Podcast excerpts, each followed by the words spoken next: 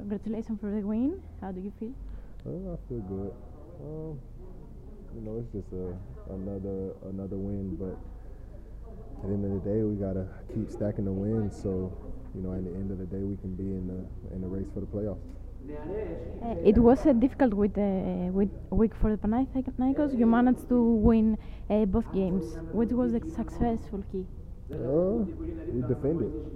Um, you know, it's gonna be hard playing in EuroLeague. Period. All these teams are are good. Night in and night out, you're playing some of the best guys in the world. So it's gonna be hard always. Um, but we came out and defended these two games, and we took a step forward. Uh, what do you think uh, the team should change in away games?